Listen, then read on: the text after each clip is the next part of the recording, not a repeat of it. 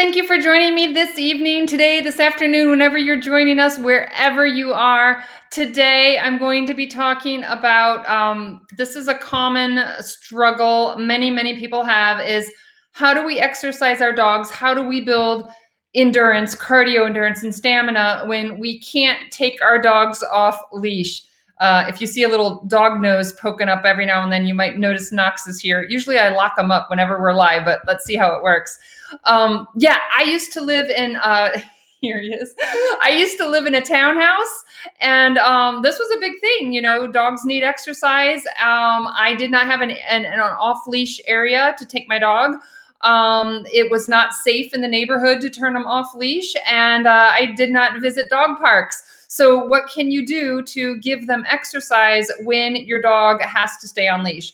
And one of the ways that I absolutely love to engage dogs and do activities, um, keep them fit and healthy, build endurance, build a cardio and stamina, is through dry land mushing, dog-powered sports.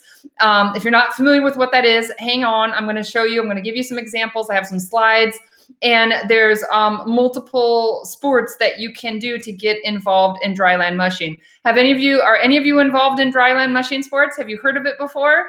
Um, let me know, because uh, it's it's growing popularity here in the United States. I would say it's a lot more popular in uh, in a lot of European countries, but it it is slowly growing. It is slowly growing throughout the United States, and uh, and I'm on a mission to spread more awareness. It's it's amazing, amazing. So. Hey, Charlie, thanks for joining me. Yeah, I've visited this topic a few times, but um, because it's such a, a new area for a lot of people here in the United States, and not just in the U S, uh, I've got people who are introducing these sports in Australia and, and, and other places. Um, it's uh, we, we need to build more awareness. So, um, Charlie, I know you've heard me talk a little bit on this topic before. So let me pull up. I have a couple slides here to show you. So. What dryland mushing, dog-powered sports, what it is, um, think about when dogs mushing, dogs that are mushing in the snow. Well, when you don't have snow there, how are you going to keep your dogs engaged? How are you going to keep them fit and healthy? And so what some of the people do is they train on land. And there's different ways that you can train on land, but the idea is that you it's dog-powered. Um, the dog is creating energy and powered, and typically what you'll see is this dog here, you'll see is in like a mushing harness. Now, it's not just any old harness. If your dog is going to be doing some pulling, is um, you want a harness that is designed for pulling.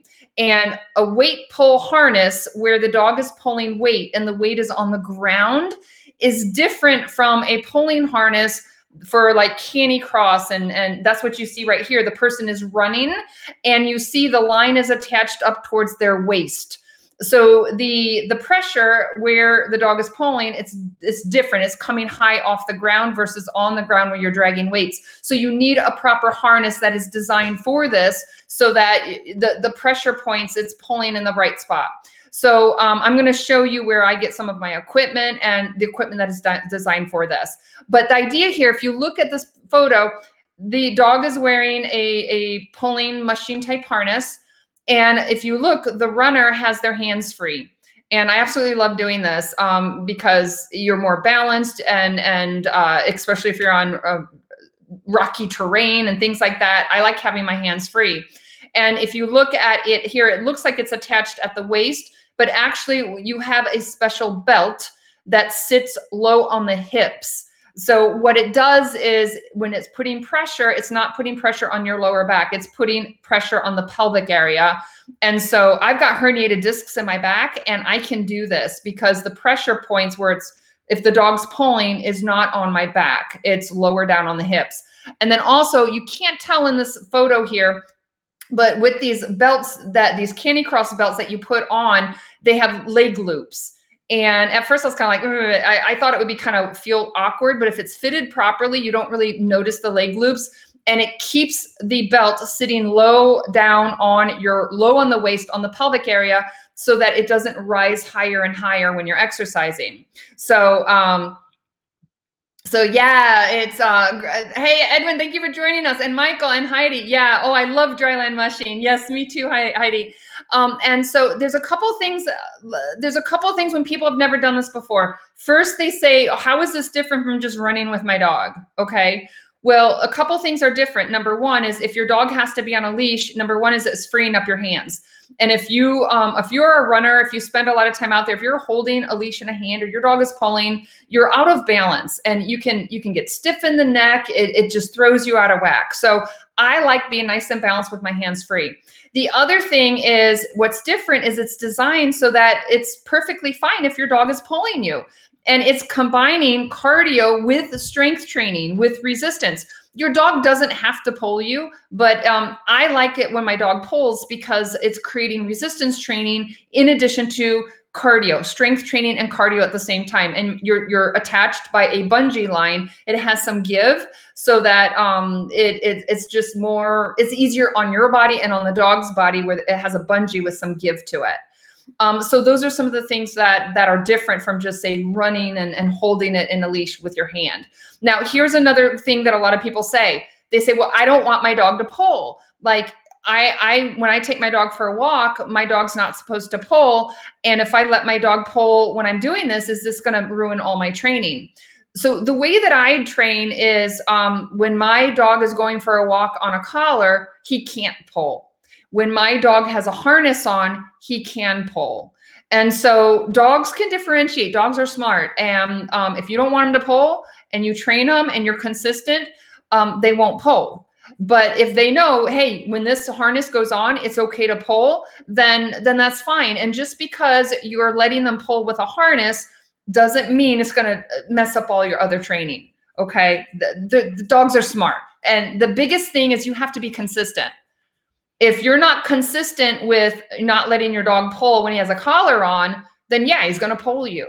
But if you're consistent in your training and and you say, okay, when, when I have this equipment on, you're not allowed to pull, no matter what. When I have this equipment on, you're allowed to pull. Dogs can make the difference. But that that is something that people have been concerned about. Well, I don't want my dog to pull. When my dog's in a harness, he can pull.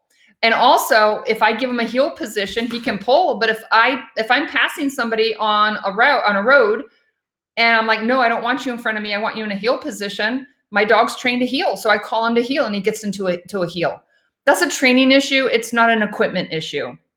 So if you teach your dog not to pull in one situation, your dog won't pull. If you teach a command heel, come to my side, it doesn't matter whether they have a harness or not. You say heel, they come to your side. So um, the equipment is not, the, the equipment is not what's going to make your dog pull or not pull. It's your training. Okay. So, um, so th- now this is just one, one of the dryland, um, one of the dryland sports is Canicross.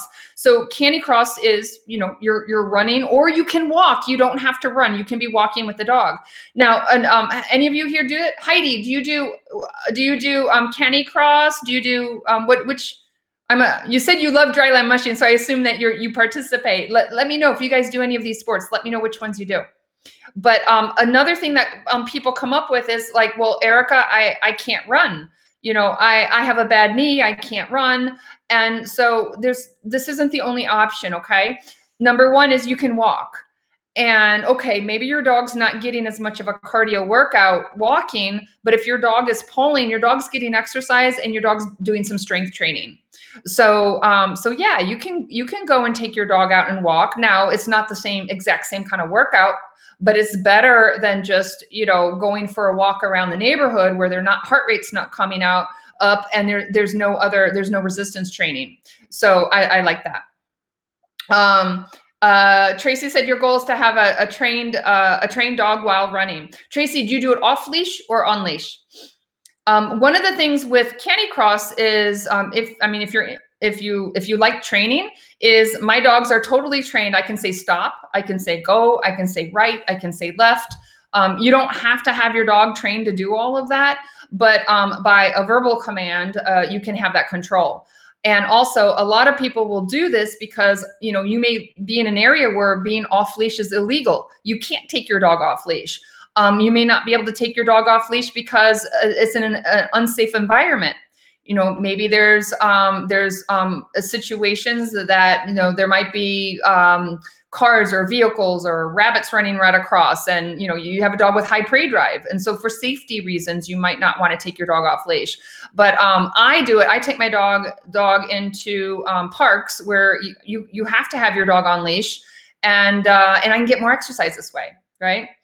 Um, so, hey, Giselle, thank you for joining us. Yeah. So I really, um, uh, oh, Tracy said, oh, um, yeah, the belt around the, the waist and the harness. Yeah. And remember, it's not just, I've seen on some of these pet dog site, um, sites with um, equipment is they have a little strap and it just sits around your waist. It's like a belt that goes around your waist.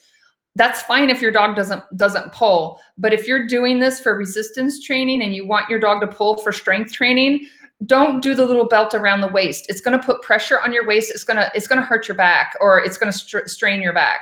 So um, if you're going to do this, if there's any kind of resistance and you're doing some strength training with your dog and your dog is pulling, please don't just wrap it around your waist. Get the proper equipment.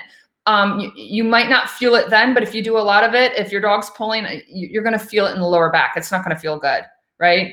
So, um, uh, Sharon, this would be an appropriate exercise for lure coursing um, whippets if you're wanting to develop. It's a different type of cardio. You have anaerobic, anaerobic. Um, you're not going to be doing the real high-powered sprinting that you do during racing, but you can do it to develop muscle. And if you want speed and acceleration, you you want muscle strength. And so if you're doing some resistance training and your dog is walking or jogging and you're going to build up more aerobic capacity, which your dog needs that for longer term type endurance, um, to just have longer stamina and endurance rather than just always short bursts of energy, they're going to last longer, but also for developing strength. And when you need speed and you need acceleration, for power, part of that variable in power is strength. You need to have that strength in addition to speed um, for acceleration. So you can definitely do this and do it for building up aerobic capacity. And also you can do it to build up stronger muscles, which definitely can help, definitely. So um, let me show you. Now, remember I said you don't have to run, you can walk, but you also, you don't have to do it um, on, on, your, on your feet. Let me, I have a couple more photos. So this is on a bicycle and this is called uh, bike joring, and it's different. Yeah, you can just go and take your dog out, out on the bike, but what's different here is it's dog powered. Now in this one, the dog's kind of casually trotting to the side, but the dog has a pulling harness on and you, you have a special attachment. It's called a bike jor arm, it's a, it, or an antenna, and it goes over the front tire. And there's a lot of different styles here, but it basically goes over the front tire so that the um, the line, the bungee line, it's less likely to get tangled. And they're turning a corner, so the dog's kind of veering off to the side. But ideally, you have the dog in front of you, like they're mushing, and they can actually pull. So you can be cycling. You can be going up a hill and cycling, and the dog can actually be doing some pulling. So bike joring is different than just having your dog run next to you. Is you've got the mushing harness on and it's and and your dog can pull. It's dog powered. You can aid along with your feet and pedal, but it's dog powered, so you can be doing some resistance training um, also. And you know, some dogs pull more than others. Some dogs have to learn to pull. And um, my dog was used to you know heeling and being on the side, and I had to teach him and say it's okay for you to be in front of me and for you to pull, right? So, um, so this would be um, uh, another another thing that you could do. Now, um, with the uh, how many of you um, maybe don't feel super super secure with the idea of attaching your dog to your bike? You know, maybe you're a little worried that your dog may not listen and may um, pull and knock you over, right? So if I'm on the ground, I feel a little bit safer than if I'm up on a bicycle. So another alternative is, I don't have a photo of this, is scootering. So you know the little scooters, like the kids, you stand on the scooter. It's kind of like a bicycle, but there's no middle seat. You stand on it, um, or a kick bike.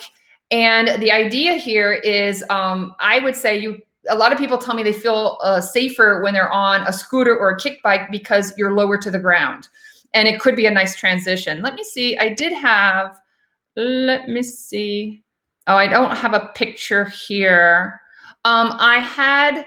If you do um, Google and just uh, bike jor, I've seen it spelled B I K E J O R E or J O R, um, but it's basically, an, it's the same like a, like a here, but now if you put a scooter and you're standing on the scooter and you're gonna have the same attachment, you're gonna have the antenna, the arm higher, but the idea here is you're standing and you're you're a lot a lot lower to the ground. So some people will tell me they like to do it with the scooter first and get more confident and then switch to the bike, or just do scootering.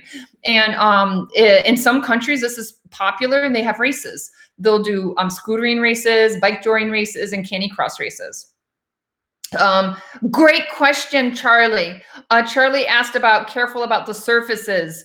Definitely. So thank you, Michael. Michael put a link in there for the scootering. So definitely you want to do this on softer surfaces. You don't, even when you're just running and jogging with your dog, you don't want to do it on concrete. You don't want to do it on cement. Um, ideally you want to do it on, you know, on grass, on dirt. Um, but yes, a softer surface. Uh, and I tell you, just when I go running by myself, if I go if I go running on sidewalks, I totally feel it in my lower back. Like it hurts eventually. I, I feel it. But if I go running on dirt or grass, um, it's so much so much easier on my body. So, um, but it's the same for the dogs. Just the overall, your dog might be fine and healthy and young, and yeah, sure, not a problem. Go run on the road. But it's it's the repetitiveness and the wear and the tear over the lifetime of the dog.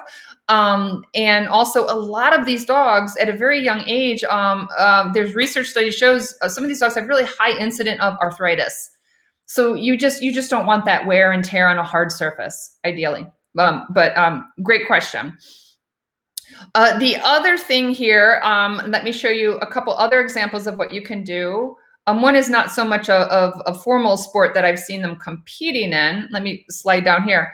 Um, you know, here's an example of a person on uh, rollerblades. Now, um, I don't think I don't think I've ever heard of um, sport competitions like in the bike touring and the scootering. But you know, you can get creative. You can also do it on snow skis, ski touring. Um, in some of the Scandinavian countries, popular ski touring, where you do the same thing instead of on rollerblades, you're actually attached to snow skis.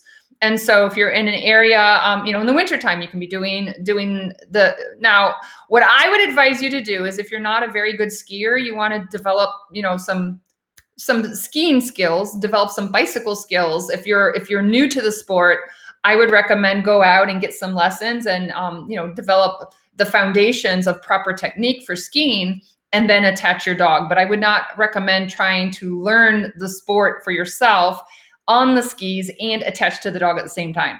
Another thing that I like to do is um, if you're, of course, if you're on a bicycle, if you're on your skis, you don't have as much control. Um, you know, if there's a quick change in direction or, or whatever, compared to if you're on your feet. So what I like to do is train the dog where I'm walking or jogging, train my dog, you know, walk, stop, sit, turn right, turn left, is I'll train my dog to go by voice commands while I'm walking or doing canicross, you know, where I'm on my feet. Then get the dog so that the dog's listening well, and then I can move into something like get on the bicycle and I have more control of the dog. Um, another thing that I'll do is when you have a harness and the harness attaches, the line attaches towards the, you know, the, the back of the harness, you don't have as much control. You have more control over your dog. If they've got a collar on the neck and you've got a leash on them, you've got more control over the dog. So when I was first teaching um, my dog how to do this, is I would have the belt and have it attached to my, around my waist, but I had a long leash, a really long, like a twelve foot leash, and I had it attached to his collar so that when I would give a verbal command and would be like sit, or would give him a, to, a command to go right or to go left, is I would use that long leash to kind of guide him to the right and guide him to the left. If I had to, you know, give him a little, you know, tug and say, no, sit, sit. And I would do just a light, a light touch where I have c- contact to his collar. Um, I did that the first couple times just so that I could have more communication with my dog with that long leash. And then when he started responding better, then I can just take that off the collar. Another thing that I do for safety reasons is I'll keep his collar on. In competition, you can't do this if you're competing. But if you're not, if you're just doing it for fun, is when I'm teaching my dog, I'll have a collar on the dog and I have a, a, a leather tab. So it's, um, I don't know, maybe about ten inches.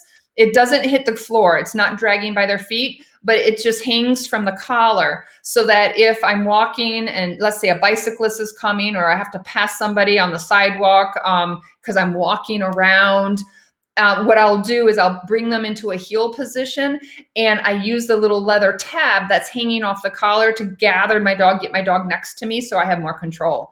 So um, me personally, when I go out and, and I'm doing it like in the park and I'm doing Canicross or whatever, I always have a collar on, and I always have that leather tab hanging off his collar. It gets short enough so he can't step on it.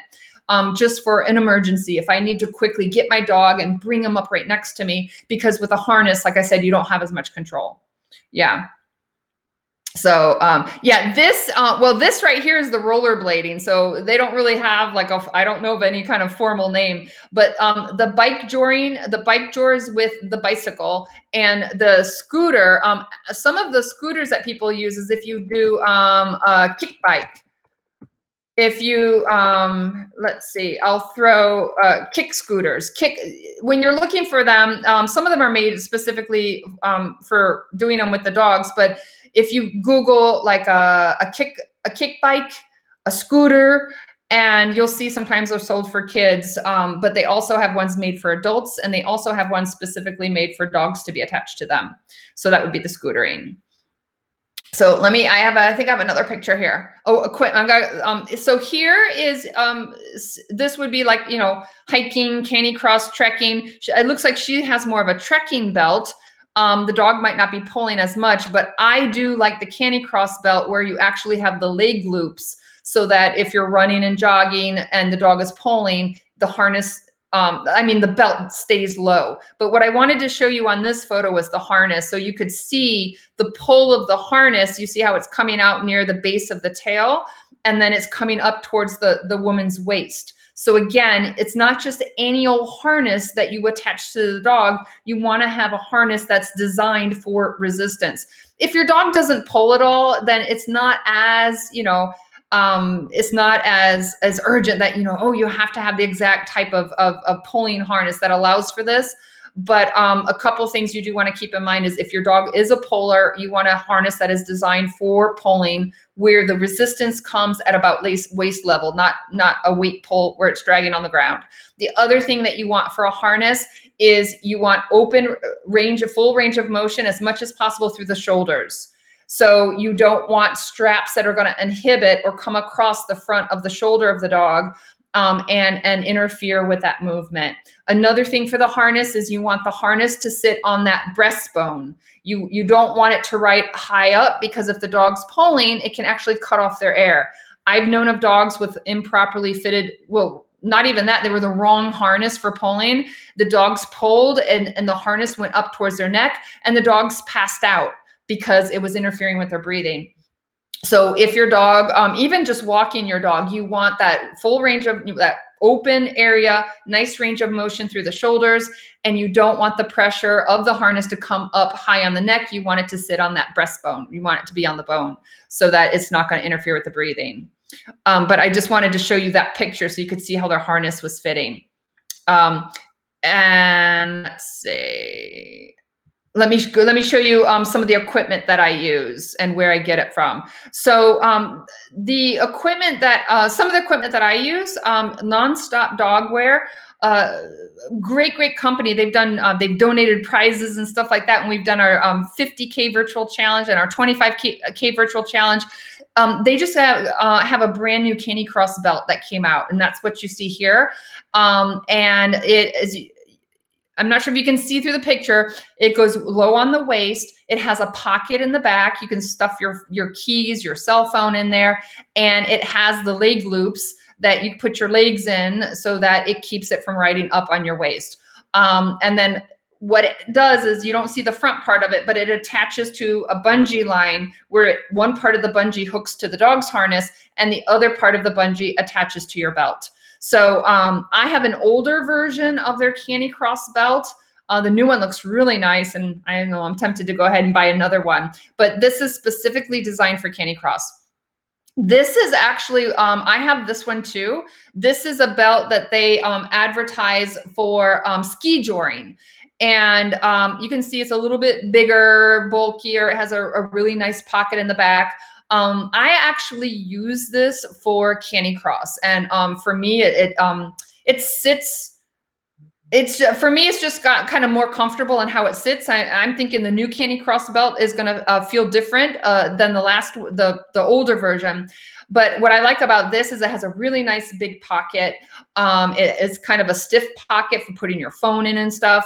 And um, because I, I like that it's thicker and covering kind of the lower back, just kind of, I don't know in reality if I get much more support, but psychologically, I just kind of feel like I've got a little bit more support in that lower back. And my herniated discs are in my kind of sacral lumbar in my lower back area. So I do like that it's kind of wider. It's a little bit stiffer um, in supporting kind of where it sits in my lower back. I like the feel of it. Um, but like I said, it was designed for Canicross, um, for, for ski joring. One of the things that I've had some people tell me that they thought was a little challenging with Canicross, um, doing it with this belt, is in the Canicross belt, it has um, an attachment and it has like a loop. So if the dog's pulling to the right or to the left, it kind of, um, it has a little loop in there, a little metal circle that kind of tracks that leash to the right and to the left. So it's not pulling you so much to the side. And I have had um, somebody tell me that this is directed in ski joring to be more straightforward. And so um, I actually have a carabiner that I attach to the end of it. I haven't really noticed an issue with that. Now, my dogs, I don't like when my dogs pull off to the side, and I really discourage that. But um, just a heads up, if your dog kind of, you know, pulls a lot to the le- left and pulls to the right, um, it, it won't have kind of that range of motion and the free range of motion as the Canicross belt would have. But like I said, I've not noticed an issue with that, but I don't let my dog stray too much to the right or to the left. But um, a great question. Sharon said, um, what age should a young dog uh, be before starting this? Typically, if you're going to do any kind of kind of repetitive type cardio work, road work, distance work, you want them to be physically mature. So their growth plates closed, they're, they're pretty much done with their growing. And it's going to vary by, by, by breed of dog, type of dog, individual dogs. Typically, um, a lot of breeds within one to one and a half years of age is kind of what the go-to age, what, what a lot of veterinarians will say, wait until they're physically mature. Um, and normally you can feel pretty confident by about a year and a half. But again, some breeds are a lot more slow and physically maturing. Now, with that said, that is more like the Canicross and bike joring where you're um, doing kind of distances and the, the, the pulling and the repetitive movements. If you're just going to go and, you know, go for a walk with your dog and you're not like doing distance and you're not encouraging pushing, you know, pulling and stuff, I'm just going to go out and go for a little walk with my, my dog. You know, you can just use it and attach the leash and, you know, treat it a little bit different. But if you're actually doing it as a dog powered sport, you're actually doing it and your, your dog is pulling and you're doing it to build cardio and build endurance and you're doing it to build muscle. You you want to you want to start when your dog is physically mature. But like I said, if you want to go out and just like do a short little walk with your dog and they're not pulling you and you're just kind of casually walking, well, yeah, you can take your dog for a walk whenever. But um, if it's going to be structured exercise, repetitive exercise, pulling exercise, strength training, Um, you don't want to do it um, while they're still young and, and, and growing. Um, you don't want to put that extra stress on the body, um, especially with the weight pulling and stuff until they're physically mature. But uh, great question. Uh, let me let me go to the, I think I have a couple more pictures here to show you of um, equipment, harnesses. Yes, I want to show you about harnesses.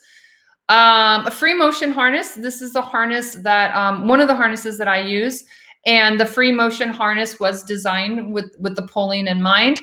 Um, what I like about the free Martian, Martian, the free Martian harness, the free motion harness is that um, the pulling and the straps, it kind of runs along the side of the dog, not um, and it doesn't attach right onto the back of the dog. And I'm, I'm and it's less pressure on the spine of the dog. I like how it takes the pressure off the spine of the dog, um, and it is designed for pulling.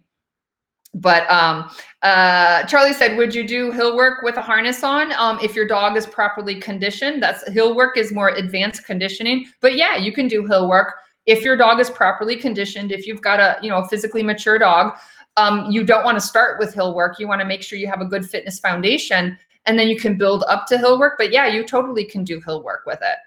Yeah, definitely. Um, if your dog's fit and healthy and, and, and it's not a beginner fitness program, it would be more advanced.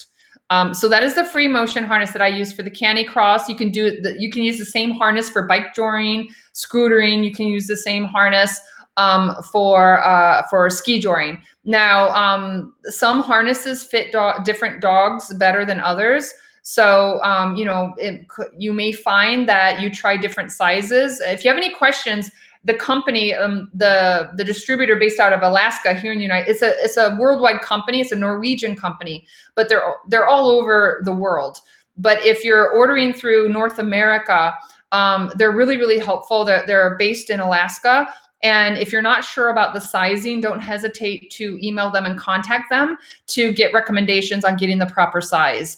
But um, but do be aware, you know, remember some of the things where, you know, you want the that range of motion in the shoulder. You want it, you don't want it to sit up too high on the neck.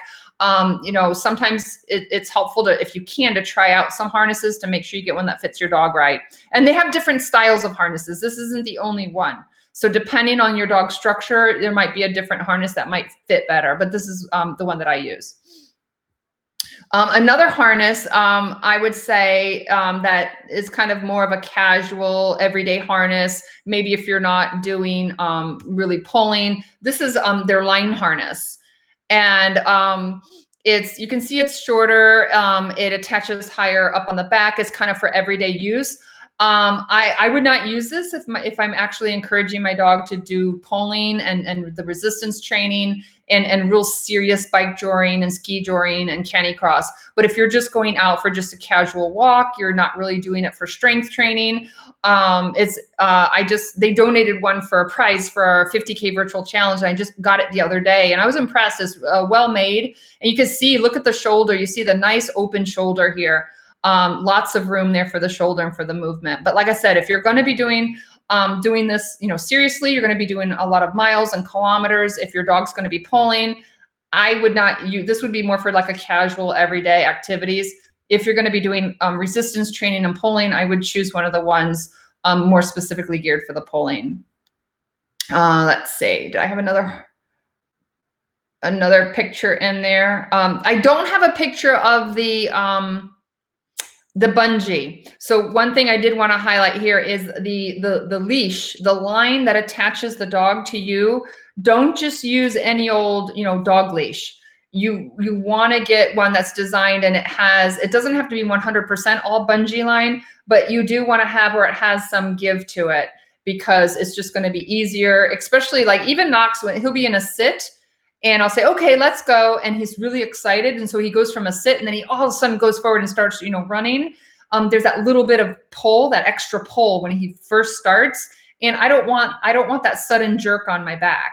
And I don't want that to be jerking him either. So the, having that bungee and that give is going to be really important just to ease the pressure on you and the dog. If there's any quick change of motions or going from a sit and automatically instantly going into a trot or a run. So Uh, yeah, if I missed a question, you guys, uh, I'm, this is playing, I think, in a couple different areas on Facebook, um, or if you're watching a replay, uh, if I miss a question, please put your question down and I will go back and I'll make sure I answer it. Um, even if it's not live or if I, if I happen to miss your question, just put it, put it down. Um, so, so yeah, the, this is just one company, but uh, they have different styles of harnesses. Like I said, if you have any questions, I would recommend just reaching out Uh, to the company. Oh, I have a couple. If you want to learn more in some other places, if you want to talk to people who are, you know, experienced in this and give you some feedback and recommendations, is there's some organizations that you can join and to be aware of. Um, this is an international, this is the um, I F S S. It's the International Federation of Sled Dog Sports. It says sled dog sports, but they also um, have dry land mushing events and championships throughout the world. So um, you don't have to be involved in sled dogs. You don't have to do stuff in the snow, um, but they span, they sponsor and they do dry land mushing events. Then they have world championships and um, national championships. And this would be a, a great place to go uh, to find people that are really experienced, um, to find events that might be happening near you. Um, but that's a source for information. Again, that is international. Um, then we have for the United States, I'm a member of, it's the United States Federation of Sled Dog Sports. So um, this is if you're in the United States. Um, I was actually um, a member of their national team. They had a two dog national team. I, I could have co competed. Um, I could have competed nationally. My dog that I was doing this with, he's not super social. So, um, you know, it would be great if I could compete and race, uh, but um, I do it just for fun and for exercise. Um, and uh, when they compete, the dogs are out there with other dogs. You need to have a dog that's social, and you need to have a dog that's, or even if they're not social, you need a dog that will ignore the other dogs. So um, my, my dogs aren't, um, they didn't grow up with this and being in, in packs of dogs and racing with packs of dogs next to them. And um, they're not super, super social with uh, strange dogs. So I don't race and compete with, with other dogs around me, but I'll just go out in the parks and the trails. And I like to do it just the two of us for exercise and to have fun. But if you are a competitor at heart, um uh it uh, it doesn't take much. It just takes uh some some motivation and dedication and uh getting out there and getting involved. But um i i have a number of people I've known that have competed at the international level and have competed in um overseas and in Europe, and they are they don't have tons of events in the United States. It is growing depending on where you live. Like in the Northeast and Maine and um Vermont, there are certain parts of the states that you'll see um, more involvement in some of these sports. But do know that some of them, they do the, the, the mushing sports on the snow, but also they'll sponsor the dryland mushing where you are on the bike, Canicross where you're running, and scootering. So there are formal formalized sports that you can participate in. But even if you don't want to compete, I would encourage you to um, join the organization, um, follow, follow them in social media, ask questions, and reach out to people. I found that they were excellent in mentoring me and giving me advice and helping me along when I just started. So um, just be aware that there are resources out there. Um, so the question here is, Tracy said, for jogging, do you um, also recommend not before one, one and a half years? Yeah, especially if you're, you're gonna be doing some, some distance. Um, ideally, if they're younger dogs, you want to do more kind of self-directed, self-moderated type play and exercise. If you can, take your dog um, off leash and, you know, let them kind of monitor. But I'm, um, what I will do with a younger dog, like I said, is I might do it like where I'm going for walks with them, a casual walk. I might walk and do a little jog and just kind of casual walking. And yeah, I'll take a, it's like taking a young dog for a walk. Um, maybe I'll put the harness on it. But like I said, with a, um, even for Canicross, I'm not going to encourage a lot of pulling and strength training. And I'm not going to do, um, you know, focus on the resistance or, or the distance where I'm building lots and lots of miles. I, I don't want to do that with the younger dogs. Um, but will I take a younger dog out and go for a walk and, you know, might do, uh, you know, I mean, I'm a slow jogger. I'm not fast, so it's not much at all. If I have like a you know a seven-month-old dog and I'm you know doing a, a a short little jog, I don't jog for long. But um, but definitely if you're going to be doing it in structured, repetitive activities, and definitely if you're doing it for strength training and resistance training, and you're purposely wanting to build muscle, I would wait until the dog is physically mature, whether you're on the bike or on the ground. Yeah. Now I will say this. Um, There are uh, people, there, there definitely are people involved in the uh, sled dogs. Um, there definitely, this is kind of controversial. Uh, there, there definitely are people out there that are um, in the sled dog world, I know, that are doing things with these dogs at a younger age. But what I'm referencing is kind of um, some of the top veterinarians who specialize in um, canine fitness and, and rehab for canine sports athletes. Um, and some of the conferences that I went by some of the veterinarians who are specialists in canine fitness, um, that's who I'm kind of citing um, from the kind of the reference that it's a year, year and a half. But I will say, you know, if you go searching, you will see people that do argue other points. But um, these are some of the veterinarians that I trust and some of the veterinarians that I highly respect who are specialists in um, sport dogs and working dogs and, and um, conditioning for sport and working dogs. The people that I respect and trust, that's been the recommendation, is wait until the dog's physically mature. But like I said, there is some controversy over that. You search around on the internet, you will, you will find people who have other viewpoints on that.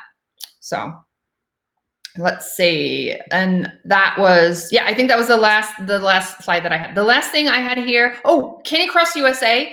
Um, There, if you want to know about some of the events happening in the United States, Um, Canicross U S A, I kind of have um, a chapter. There's Canicross Maine that I'm just starting up um, through Canicross U S A. I, I was, when I was in New Jersey, there was a Canicross um, New Jersey. If you go to their website, they have different, um, you you can go by state to see if there's anybody kind of organized and, and, and promoting this in states. But if you just follow them on social media, sometimes when there are events happening, like I said, there's not a lot in the United States, but if you follow their Facebook page and you know follow them, um, their website, they do occasionally, they'll post when there's events, when there's races, or when there's more like fun runs and stuff like that where you're allowed to go and take your dog with you. So, um, so just be aware that's there. And then also, if you're wanting to know more information about, um, you know, h- how do you structure a program, and you want to know more about, you know, what is appropriate for a puppy, what is appropriate fitness for a senior dog, um, how do you move that one-year-old dog, that year-and-a-half dog, and how do you build endurance so that, you know, you can take that dog out for that thirteen-mile bike door ride. Um, if you're interested in that kind of stuff, um, I just wanted to um, give a, a quick reminder, and, and also for those who don't know, we have the Elite Canine Athlete Program. It's an online canine fitness program. It can lead to certification if you choose, but um, in the program, we talk about canine fitness, the um, different components of canine fitness, um, how to determine kind of where to start with your dog with the fitness, how to build a fitness program, things like uh, exercise recovery and hydration and preventing heat stroke. We go into all kinds of detail about canine fitness, building programs, and also teaching people about how to do these types of things safely with their dogs. Um, I'll throw the link in the chat box. If you go to the website, you'll see we have a number of different programs, the Northeast Canine Conditioning. We have a number of different programs and courses. If you go to the website, you'll see the Elite Canine Athlete where you can download the brochure, but I'll also just throw the link in the chat box for you, if it will let me. Oh, it's not letting me type it in.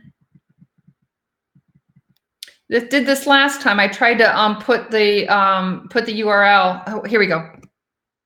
Here we go. It just let me do it. If you're watching this live from the Northeast Canine Conditioning, my Facebook business page or my personal page, um, I just put the link in there that goes directly to the brochure. Just download the brochure, take a look at it. If you want to know more, uh, there's an application, or just reach out to me and I'll schedule a time on phone or internet and I'll go over the details of the program. And we have a number of different canine fitness programs. So if this isn't the best match for you and you want to learn more about canine fitness, um, just reach out to me and I'd be happy to talk with you and, uh, and let you know what would be the best fit for you and your dogs, um, your what your interests and your needs are, whether you're a dog trainer, um, whether you're doing it just for fun, if you're looking at it for competition. Thanks, Erica. Yeah, I got the link to go through. I'm not sure why it did that. So awesome. So uh, yeah, so I just wanted to share that today. Um, this is a, a wonderful, wonderful way to uh, build strength, build cardio, um, build some endurance in your dogs. Um, you you don't have to take your dog off leash. Um, you can take them to areas where maybe you, you wouldn't feel comfortable going with your dog off leash and still have fun. And depending on what you decide to do, um, you know, could be where you're on the ground running with your dog, but you know, you can do something that's not as hard on your body. Scootering and bike joring, um, it's, it could be easier on your body and you can still give your dog a great workout. Um, I will say this, uh, again, the stuff that I'm showing here and kind of promoting, you want to do it with physically mature adult dogs that are healthy, injury-free, cleared by a veterinarian, that you know that they can participate in an exercise program. And uh, the last thing I wanna say is when you're starting this, I don't care how fit or how how in shape your dog is, if your dog's never done, you know, going alongside the bicycle for a few miles, if your dog's never done ski joring, you wanna start easy and you wanna start short and low intensity, and you want to slowly over time, over weeks, build this up. When I first started with Knox with Canicross, I only took him out for like a half mile and we only he only jogged for about a quarter mile. And then I just slowly over weeks and weeks started building it up. So even if your dog is, is really fit and you do a lot of activities, Um, your dog may not have, may not be used to this type of activity. So you need to condition for the particular sport. Also, you may say, hey, Erica, my dog goes running with me all the time and we run ten miles. Is your dog pulling you when you're running ten miles? So running ten miles with your dog next to you without pulling, or running ten miles off leash, is very, very different if your dog is attached to a pulling harness, like a mushing harness, and your dog is now creating resistance pulling. Very, very different. So your dog may may be amazing and, and be doing miles and miles and miles with you when you're hiking and jogging, but the minute you start adding resistance, it's a, it's a different exercise. So even if your dog is fit and you do a lot of activities with your dog, please build it in gradually and, and slowly build the, the intensity and the distance. And um, and to build up the fitness level, you don't want to do it sporadically once every blue moon. If you're only doing it once every two to three weeks, you're not giving your dog's body the time to acclimate and get stronger and get more efficient in the exercise. So I would recommend um, if you want to be building stamina, building endurance, building strength, um, I like to think of it as two days a week as just maintenance. But if you're wanting to actually build, your end goal would be to be building up to three days a week or more. Um, but again, if you're just starting out, don't start with three days a week. Don't start with three miles. Start, you know, keep it short, keep it easy, and um, try to do it, you know, three short sessions throughout the week, keep it short, and then slowly build up over time. Um, but building those fitness programs is a lot, lot more to it. Um, there's uh, there's some science behind it, and um, there it's a lot more. It can get pretty complicated knowing exactly if you have a goal that um, you know you want your dog to be able to do thirteen miles, you know, in a certain amount of time. If you want to know more, check out the Elite Canine Athlete Program to learn more about how do you actually build in those programs, how many times per week, when do you progress, when is it too hard, when should it be easier. Those are the types of things we talk about in the program. So awesome. Hey, Zakia, good to see you. Um, so the question is, how often, oh, we were just, I think you wrote this while I was talking. How often and in what amounts do you, um, oh, add joint supplements to the feed? And when do you know they've reached uh, therapeutic level and or um, maintenance dose? So um, it's going to be um, what your dog needs and what you're supplementing is going to be very individual depending on your dog, what you're currently feeding your dog, your dog's activity level. So I would recommend, um, we have uh, Doctor Athena Kepler, who is uh, an instructor. She teaches with Northeast Canine Conditioning. Um, she is kind of our, our expert in nutrition. I don't proclaim to be an expert in nutrition. My area is fitness. But um, but what I would recommend is doing for these types of questions is to get with an expert in nutrition and have a consultation so that you can review your dog, the current fitness level, um, the age of the dog, the breed of the dog, what do you currently free feed, what is your current activity level with the dog. All of these are going to play in, in the variable of, of deciding what do you then add to it. But I will say this, Akia, is that um, there are some research studies that show that most definitely um, adding some of the supplements for preserving the joints, um, you know, the, the glucosamine and chondroitin, and um, adding some of the oils and things like that with it. Um, you know, we do have studies that show that it definitely can help in um, slowing down that kind of wear and tear of the cartilage, and that definitely can be beneficial and helpful for the dogs. So my dogs, I put them on joint supplements. I think Knox, I started when he was uh about a year and a half a year year and a half um and uh, we do know that sport dogs and working dogs and dogs that are more active, um they can be at a, a at a higher risk for, you know, older age down the road, experiencing more arthritis, more wear and tear on the body. It's just like humans. You know, you have a football player that's been out there pay, you know playing um years and years of football from high school to college. You know, they're feeling those aches and pains when they're in their forties and fifties.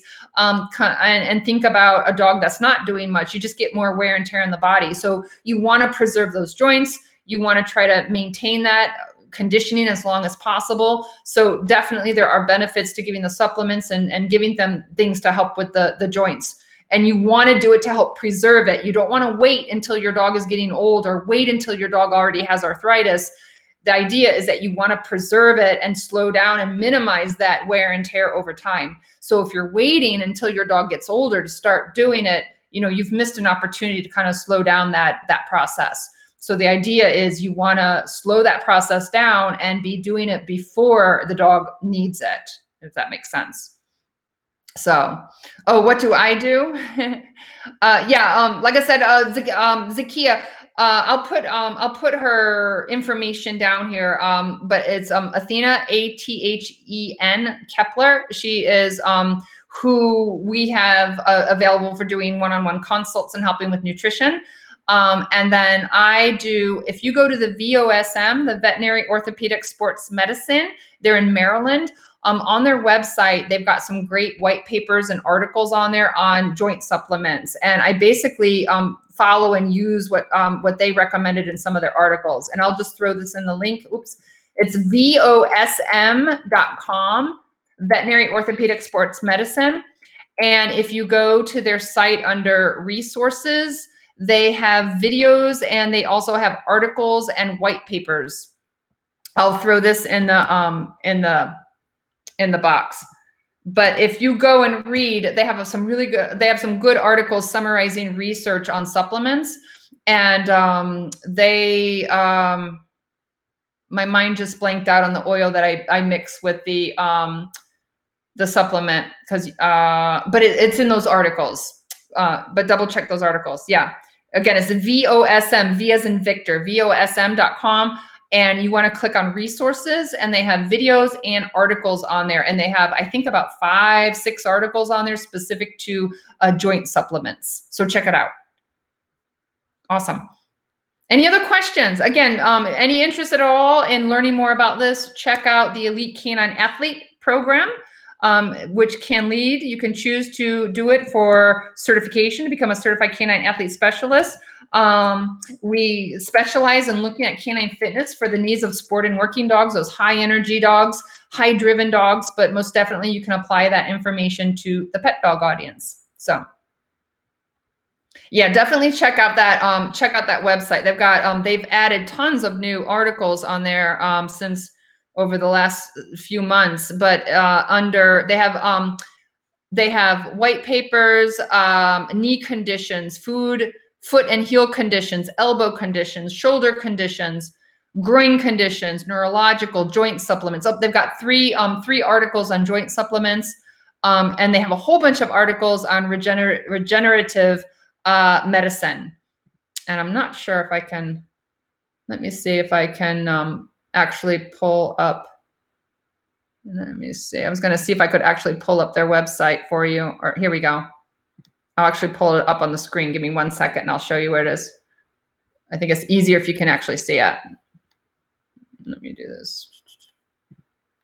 Yeah, this is what the, um, if you go to the V O S M, Veterinary Orthopedic Sports Medicine, and let me just scroll down. And this is under articles.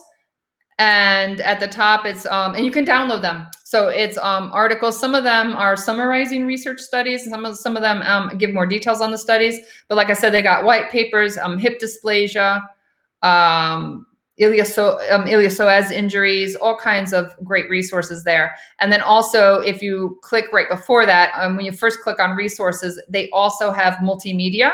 They've got some great videos here. Um, and they've got videos on forelimb assessment, hind limb assessments. Um, they had some great stuff here on um, iliopsoas, um, elbow, uh, shoulder, shoulder issues. Here's medial shoulder syndrome. So some really great resources. So basically, um, yeah, from those articles on the joint supplements is Zakia, um, that's what I, I kind of followed some of the research articles, and then immediately went out and, you know, got some of the, the supplements and the oils and stuff uh, that were cited in the articles. That's what I give. So cool. Any other questions? You guys have some great questions tonight. Sometimes you guys are like really quiet, and then other times uh, I, I love when you guys share and ask questions. So if I missed your, if I did miss any questions, um, I will go back. And if you watch the video replay, you can still ask questions, and um, uh, or, or just message me also. And again, if you're um, interested in learning more about the Elite Canine Athlete Program, you can um, download the brochure, message me directly, go to Northeast Canine Conditioning. Um, it's Northeast Canine, the letter K, the number nine, northeast canine conditioning dot com is a website. So, all right, you guys, I'm going to log out. And you'll guess what I'm going to be doing tomorrow. Anybody want to guess what I'm going to do tomorrow? I think I'm going to I'm going to take Knox out for, um, I think we're going to go on a Canicross run tomorrow. And uh, in Acadia, I try to, um, I actually try to take him out about three days. We try to do a Canicross run about three days a week. Um, we were averaging about three, three and a half miles, and now we're building up to four miles. Uh, I'd love to get back up to five miles with him or more. So, all right, you guys, I don't see any more questions. So again, thank you for joining. I am here on, uh, catch me live on my Northeast Canine Conditioning, my Facebook business page every Friday, eight thirty p m Eastern time. Um, love, love for you to join us live and ask questions and share and participate. But if you can't catch us live, you know, watch the replay. I also um, post these as podcasts. And um, if you find anything helpful or informative, um, please feel free to share with others, because if you learned something or if you got a little bit inspired, I'm sure somebody else will too. So awesome. Thank you so much. All right. Logging off. I'll talk to you guys soon. Have fun. Bye-bye for now.